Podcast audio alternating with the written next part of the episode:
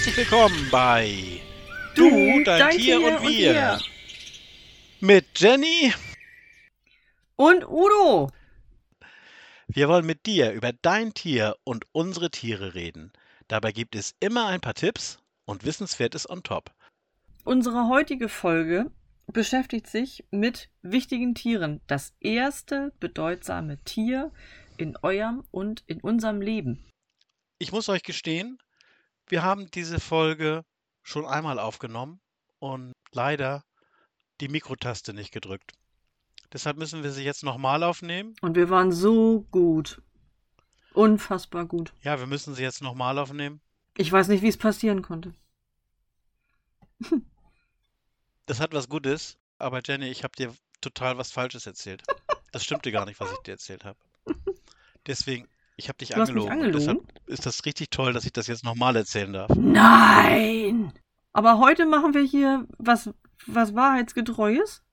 Jetzt kommt die reine Wahrheit und nur die Wahrheit. Okay. Naja, gut. Also, ähm, ja, das muss ich jetzt natürlich erstmal verdauen, oder? Das ist natürlich starker Tobak, aber nichtsdestotrotz habe ich so starke Erinnerungen an erste bedeutsame Tiere in meinem Leben, dass das jetzt für mich auch ohne Probleme möglich ist, da der Realität zu entfliehen und der Realität, dass du da irgendwie nicht die Wahrheit, das ist ja ganz vor, aber die ersten Erinnerungen an ein wichtiges Tier in meinem Leben äh, war tatsächlich an unsere Dackelhündin Annette.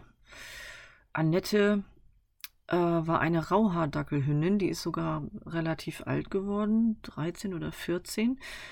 Und ähm, als Annette bei uns einzog, war ich noch ziemlich klein. Ich glaube, ich war, nee, ich war noch nicht in der Schule. Und das war damals noch ähm, sehr weit verbreitet, dass Welpen auch in ähm, Zoofachgeschäften, Futterhandlungen m, somit verkauft wurden. Und es gab damals, dort wo wir gewohnt haben, so einen Supermarkt mit so wie so einem kleinen Einkaufszentrum drumherum. Und ich war mit meiner Mama einkaufen und wir kamen von diesem Einkauf, waren auf dem Nachhauseweg und mussten an diesem Schaufenster vorbei von diesem ähm, Zoofachhandel oder, oder Futtergeschäft, wie man das nennen will, Tierladen. Und in dem Schaufenster waren diese Welpen. Und das waren unterschiedliche, mehrere. Und da war so eine kleine dunkle Wurst dazwischen, die wurde immer von den anderen so runtergedrückt. Die hopsten da immer drauf rum. Und äh, ich weiß noch genau, meine Mutter hatte mich an der Hand auf der einen Seite und auf der anderen Seite so einen großen runden Waschmittelkarton. Dann hat sie beides äh, relativ äh, spontan losgelassen. Mich und den Karton ist in den Laden, ich hinterher und hat erstmal den Verkäufer zur Rede gestellt. Ähm, zum ersten und zum zweiten den Dackel mitgenommen. Die kleine Wurst war nämlich dieses Dackelmädchen Annette. Und wir sind dann nach Hause und ähm, das war ein ganz, ganz toller Hund. Die war äh, irgendwie von der Größe wahrscheinlich eher ein bisschen zu klein geraten, obwohl sie kein äh, Zwerg- oder Kaninchenteckel war.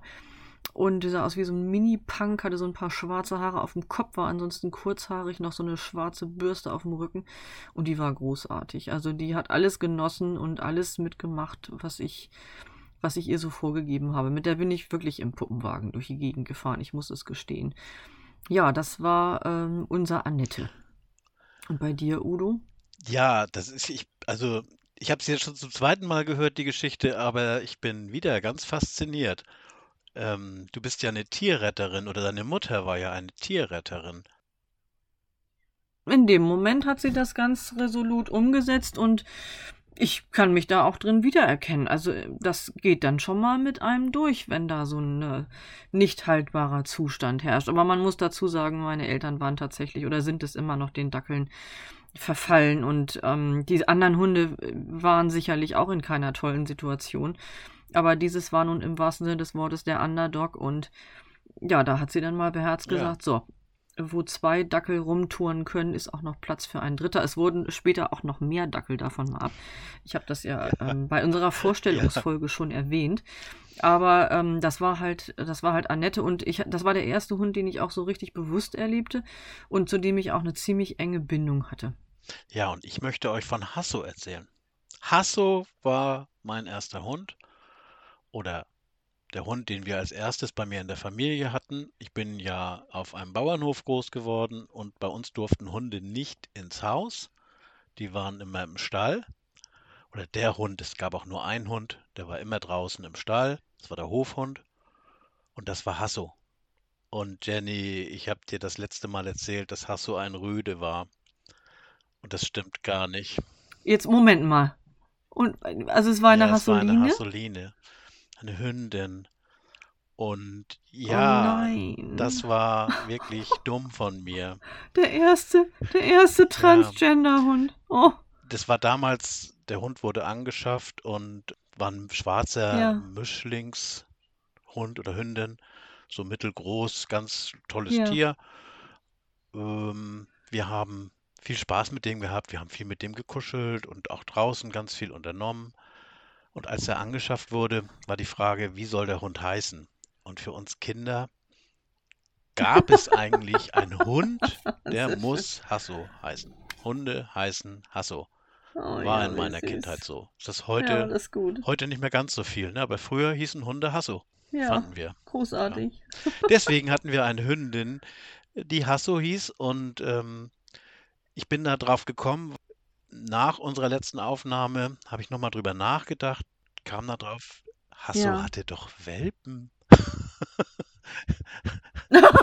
Hasso hatte mal Welpen. Also konnte es ja kein Rüde sein. Ja. Ja, Ist dir das, ist dir das jetzt naja, bewusst das geworden? Also indem wir, indem wir unseren Podcast machen, ja, ja, das ist mir jetzt erst bewusst geworden. Das ist auch schon viele Jahre her und mm, ich bin ja schon, also es sind ja schon, die Oh, Zellen sind schon ja. etwas grau und müssen etwas angestrengt werden und, aber Hasso hatte auch mal Welpen. Oh. Ach Gott, Hasso in einem Frauenkörper, herrlich. Hm, Das ist schön, ja, gefällt mir. Sehr gut.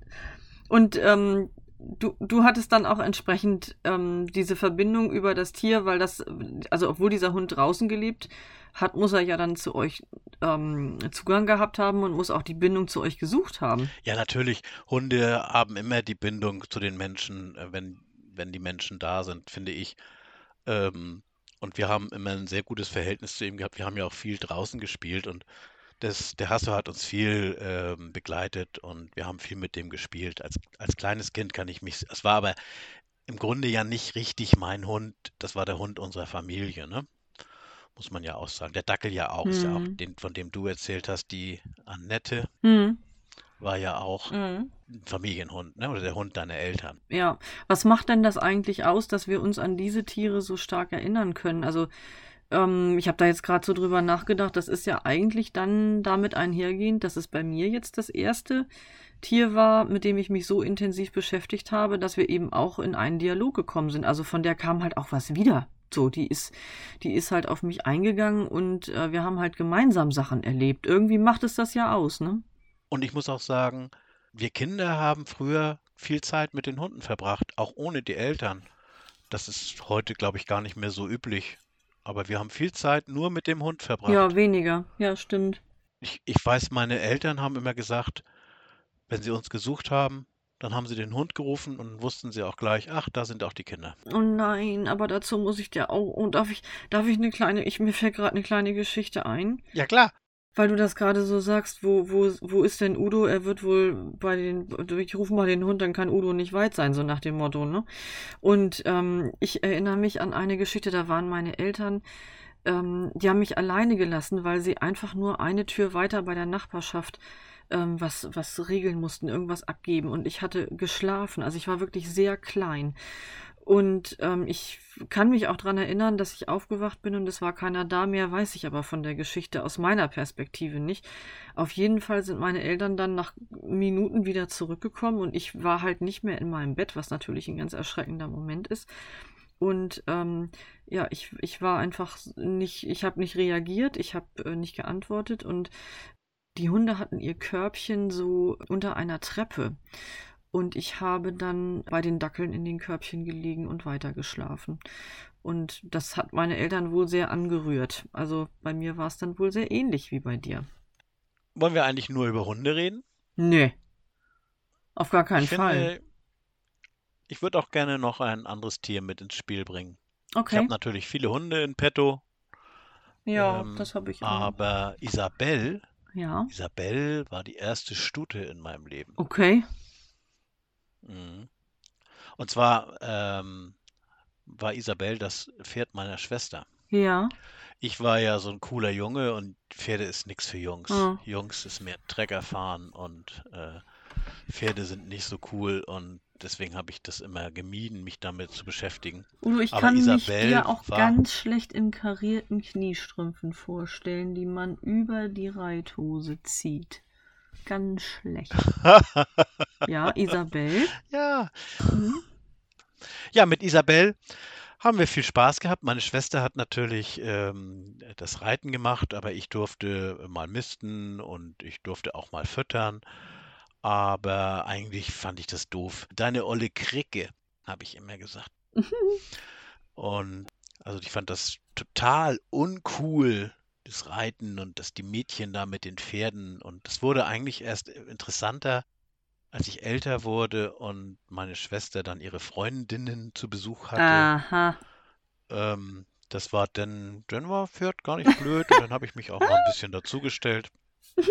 Ja, und dann kam, und das ist aber wirklich mein erstes Pferd gewesen, das war Anka. Nee, nee, nee, nee, nee, jetzt Moment mal, warum war denn Isabel so besonders?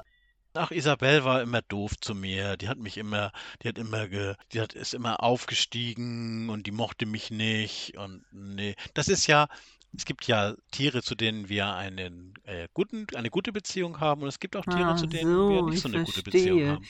Evil Isabel, ich verstehe. Mhm. Und Anka? Und zwar ist Anka eine Kaltblutstute, Ja. Mecklenburger Oh, Kaltblut. schön.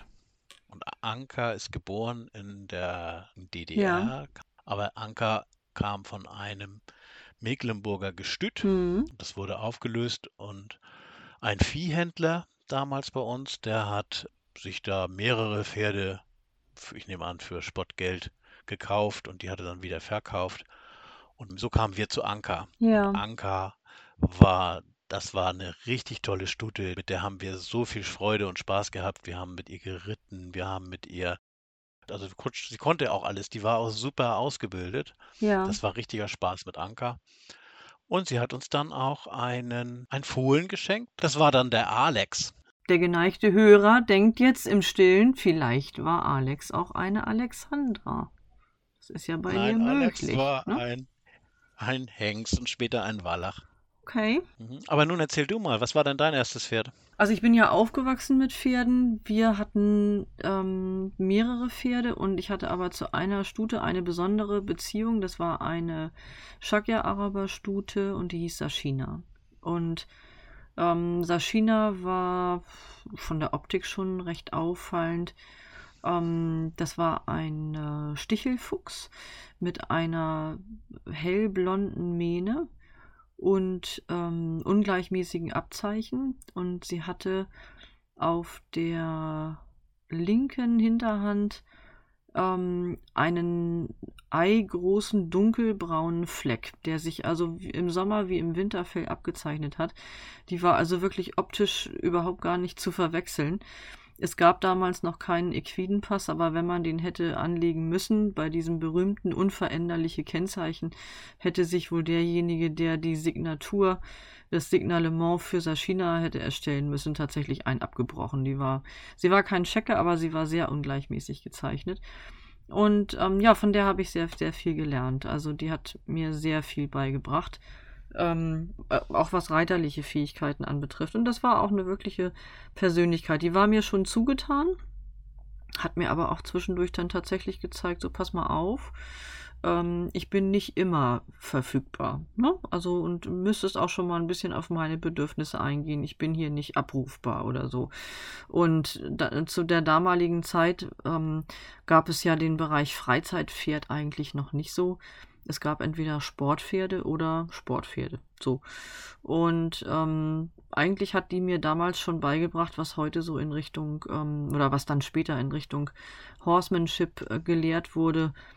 Das war schon, das war schon, das war wirklich ein ganz, ganz tolles Pferd. Kann ich gar nicht anders sagen. Die war alles andere als temperamentlos, aber hat großen Spaß gemacht. Ich habe äh, verknüpfe unheimlich viele schöne Erinnerungen mit der Zeit mit dieser Stute.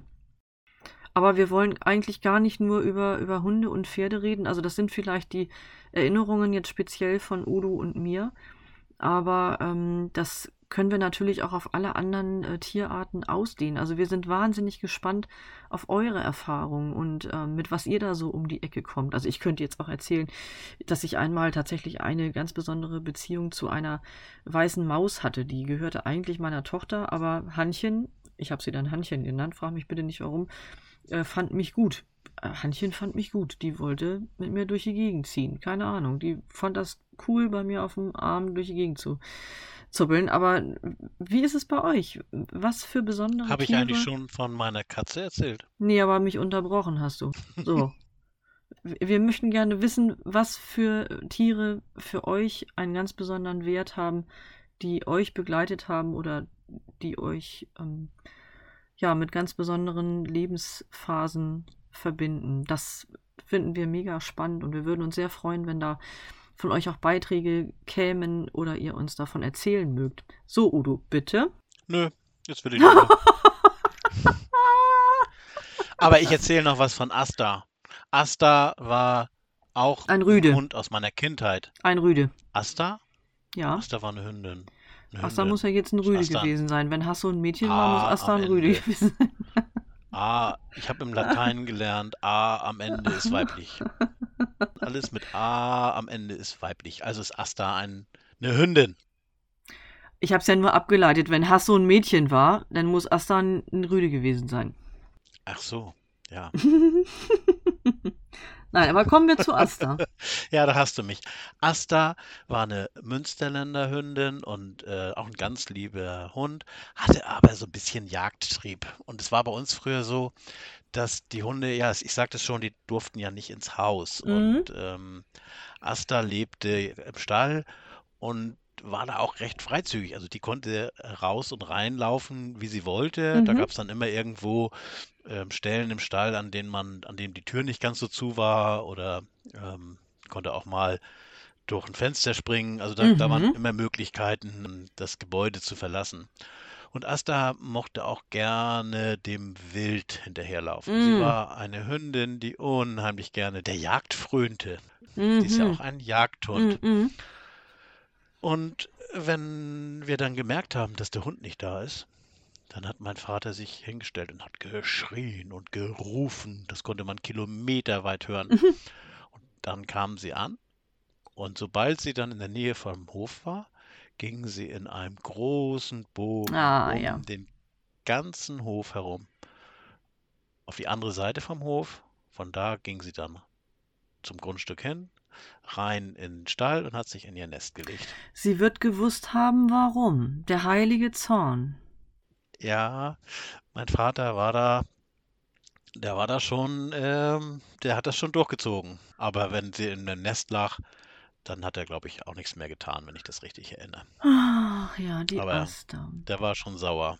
Hm, okay. Ja, ist einerseits natürlich auch nicht schön, ein Hund, der, der ähm, sich eigenständig auf die Jagd begibt. Das, man kann das schon ein Stück weit nachvollziehen, aber ja, Hunde, ähm, wie heißt es so schön, ähm, ohne jetzt deinen Papa in Verruf bringen zu wollen, der Hund, der nicht erzogen wird, erzieht sich selber.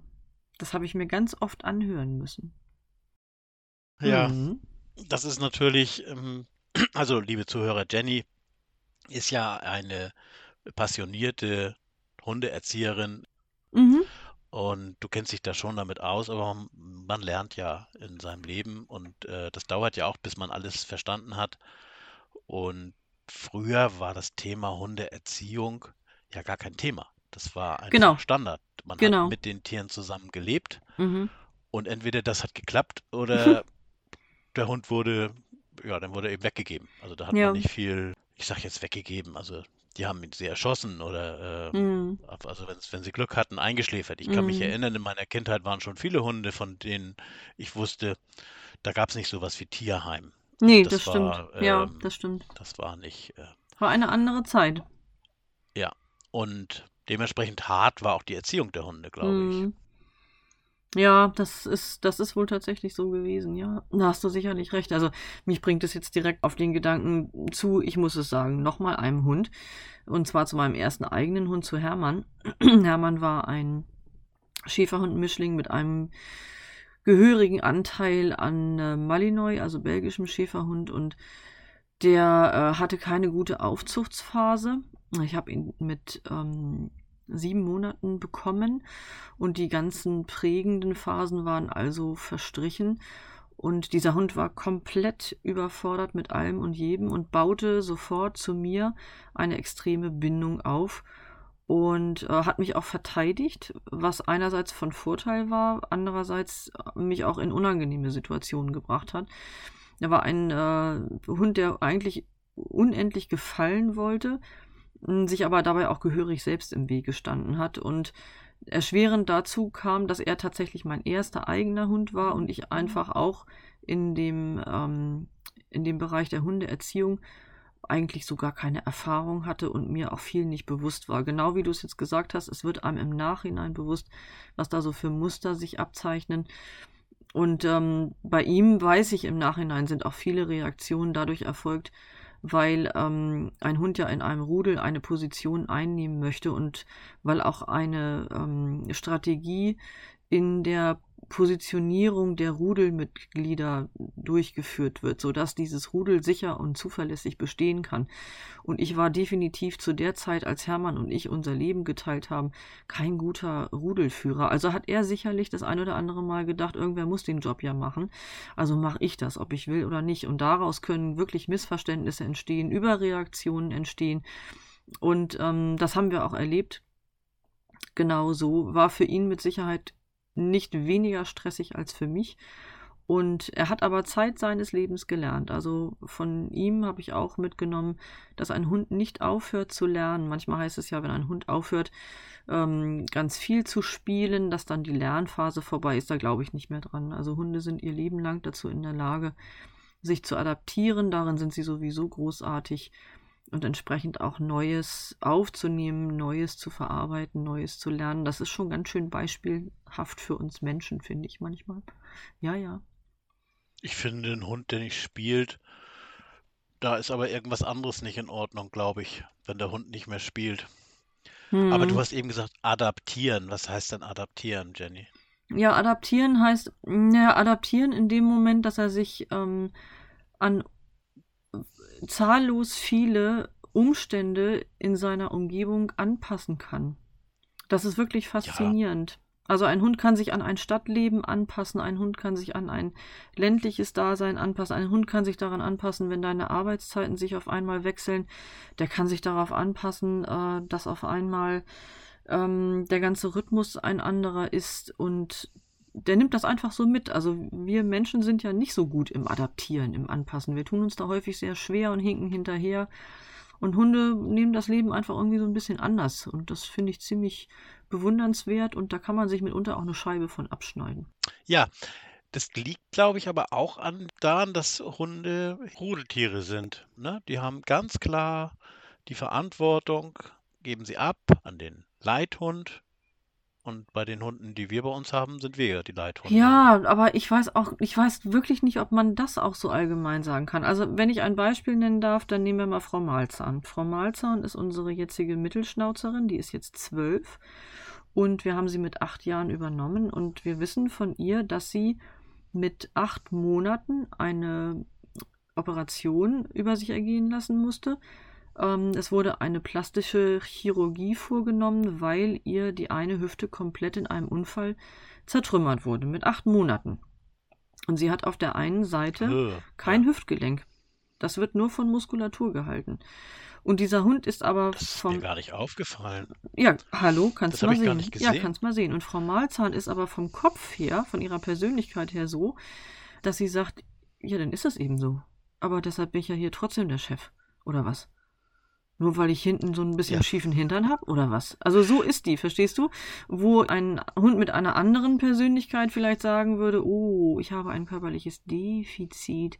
Ich glaube, ich ordne mich von vornherein erstmal unter, dann bin ich auf Nummer sicher. Und so haben die ja auch alle ihre Persönlichkeiten und ähm, agieren gemäß ihrer Persönlichkeit und nicht unbedingt dem, genau. was das Körperliche oder das Materielle drumherum so vorgibt. Und das finde ich schon sehr beeindruckend. Aber das ist ja, das macht ja gerade Tiere aus. Tiere haben Persönlichkeit. Absolut. Jedes Tier hat eine Persönlichkeit und dem müssen wir uns auch bewusst werden. Wir können nicht einfach Tiere äh, standardmäßig ähm, abarbeiten. Die haben Persönlichkeiten genauso wie wir sie haben und dem müssen wir auch gerecht werden. Und Hunde zeigen das sehr deutlich. Äh, Katzen übrigens auch sehr deutlich. Ah, aber Hühner haben auch fantastische Persönlichkeiten. Du Jenny, ich höre, hörst du dem im Hintergrund den Hund? Ach, ist es schon soweit? Ja klar, höre ich den Hund. Es geht los, du musst dich um deinen Hund kümmern. Okay, Ja. das hat natürlich Vorrang. Wir Wir müssen müssen Schluss machen. machen, der Hund hat Vorrang in diesem Moment. Also, wir machen schnell. Liebe Zuhörer, wir brauchen euer Feedback. Wir brauchen dein Ja. Feedback. Wie war das bei deinem Erzähl Tier? uns. Du hast dazu Gelegenheit. Du kannst dich einbringen auf unserer Website. Diese lautet wie Udo. Du, dein Tier und wir.de. Oder du kannst uns ganz klassisch eine E-Mail schreiben unter kontakt at du, dein Tier und wir.de. Alles zusammen und klein geschrieben. Und auf Facebook haben wir eine Gruppe. Du, dein Tier und wir. Genau, wir freuen uns auf euch. Jenny, vielen Dank für deine Geschichte, auch äh, von Annette. Ja. Hat mich, äh, ich habe sie jetzt das zweite Mal gehört, aber sie war dieses Mal doch ein Stück besser. Und bin ganz verwundert, dass wir jetzt ganz andere Dinge uns erzählt haben. Das müssen wir unseren Zuhörern irgendwann nochmal erzählen, was wir dann in der Aufnahme erzählt haben, die wir gelöscht haben. Aber vielen Dank, Jenny. Ja, ich, sag, ich kann das nur zurückgeben, Udo. Also Hassoline kam da auch drin vor, aber heute hat sie sich geoutet. Das ist natürlich ein ganz besonderes Erlebnis. Das wird mir, glaube ich, auch nicht aus dem Kopf gehen. Also, ihr Lieben, macht es gut, freut euch auf die nächste Folge. Vielen Dank fürs Zuhören. Bis zum nächsten Mal. Bis zum nächsten und Mal. guck wieder rein bei Du, dein Tier und wir. Tschüss.